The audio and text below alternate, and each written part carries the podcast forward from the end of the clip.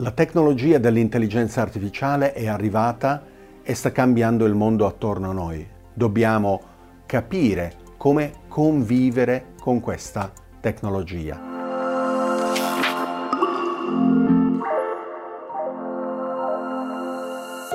Da decenni ci sentiamo raccontare che eh, l'intelligenza artificiale cambierà il mondo e ci siamo abituati a aspettarci che questo eh, sia solo rappresentato nei libri e nei film di fantascienza.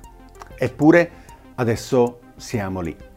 Eh, il momento è arrivato. L'intelligenza artificiale eh, sta già cambiando il mondo, sta eh, attorno a noi nelle attività quotidiane e nelle tecnologie che ci circondano.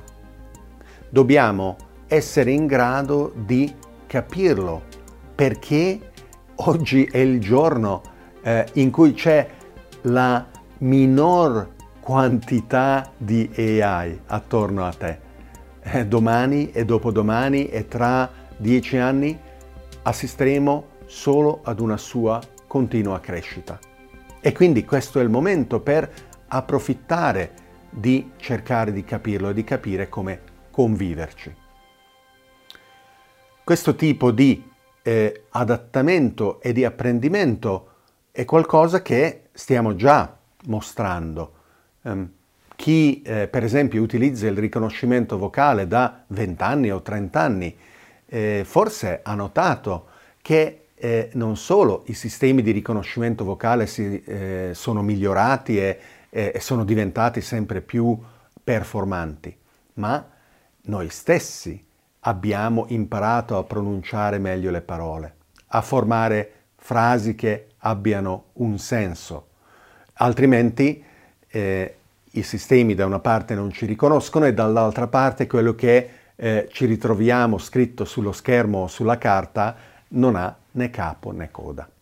E quindi si tratta da una parte di un'evoluzione tecnologica eh, per quanto riguarda l'intelligenza artificiale, dall'altra parte si tratta di un processo di adattamento da parte nostra. Questo adattamento eh, è un'opportunità di cui possiamo approfittare anche in altri ambiti.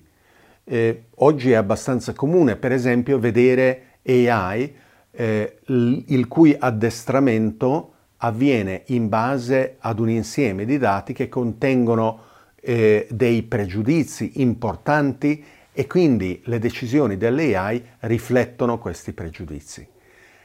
Ma la fonte di quei pregiudizi, i dati che vengono prelevati dal mondo fisico, eh, dalla eh, nostra società per come è strutturata, la fonte di questi pregiudizi è eh, la società da cui vengono prelevati i dati. E quindi Dobbiamo sì correggere il comportamento dell'AI e le sue decisioni, ma abbiamo l'opportunità di andare alla radice e ripensare, riprogettare, ridisegnare la società in modo che a priori non contenga il pregiudizio eh, che eh, abbiamo scovato grazie all'intelligenza artificiale.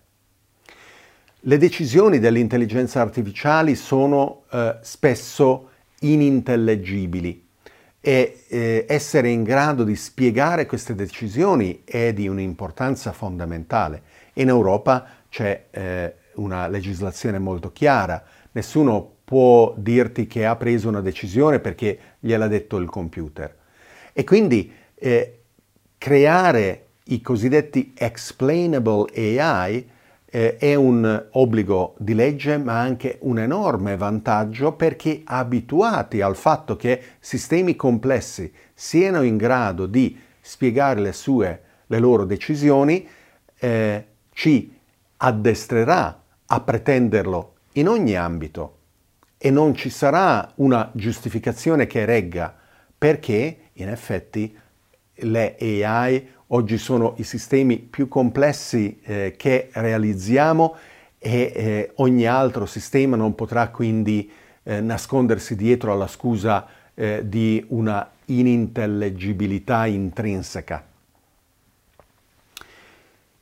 Quando abbiamo quindi la possibilità di fare leva su eh, AI progettati in modo da fare decisioni che si possono analizzare e spiegare e vanno in una direzione desiderata che eh, beneficia eh, eh, le persone che la utilizzano in una maniera più inclusiva possibile, allineata con eh, i nostri sistemi etici e morali, allora effettivamente abbiamo uno strumento tecnologico potente a beneficio dell'umanità intera. AI for Good, eh, l'intelligenza artificiale che viene eh, progettata e messa eh, in opera allo scopo di promuovere le opportunità e gli obiettivi dell'umanità eh, è un aspetto importante che possiamo analizzare e mirare a raggiungere. E I libri di fantascienza e i film che hanno rappresentato eh, le sfide dell'intelligenza artificiale naturalmente danno un quadro molto semplificato. Nel momento in cui noi eh, cerchiamo di capire se una intelligenza artificiale generale eh, sarà possibile, eh, anche gli esperti eh, non sono ancora del tutto d'accordo, anche se il numero di quelli che sta dicendo che non sarà mai possibile sta eh, diminuendo e anche di quelli che dicono ci vorranno mille anni o cento anni. Il consenso sta crescendo che eh, ci sarà qualcosa di importante in questo senso eh, entro qualche decina di anni, non di più.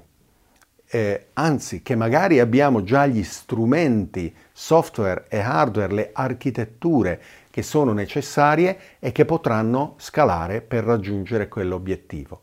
Un'intelligenza artificiale generale, quindi uno che possa apprendere e che possa eh, applicare quello che ha appreso alla soluzione eh, di un insieme arbitrariamente ampio di problemi, problemi che potenzialmente si pone autonomamente per poi apprendere come risolvere anche quello. E se non eh, li avete ancora visti, un paio di eh, film, Her, lei e Ex Machina, eh, sono eh, molto ben fatti e illustrano il problema eh, di come controllare eh, le intelligenze artificiali generali.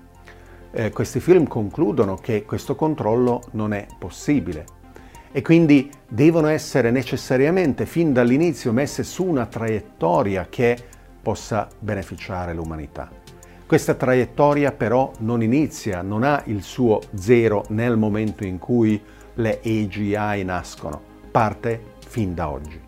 È oggi che dobbiamo stabilire eh, un, una comprensione diffusa eh, sulle opportunità, sui criteri di impiego, eh, sulle azioni necessarie affinché ehm, la potenza dello strumento dell'intelligenza artificiale vada a beneficio degli individui, eh, della eh, società e dell'umanità intera.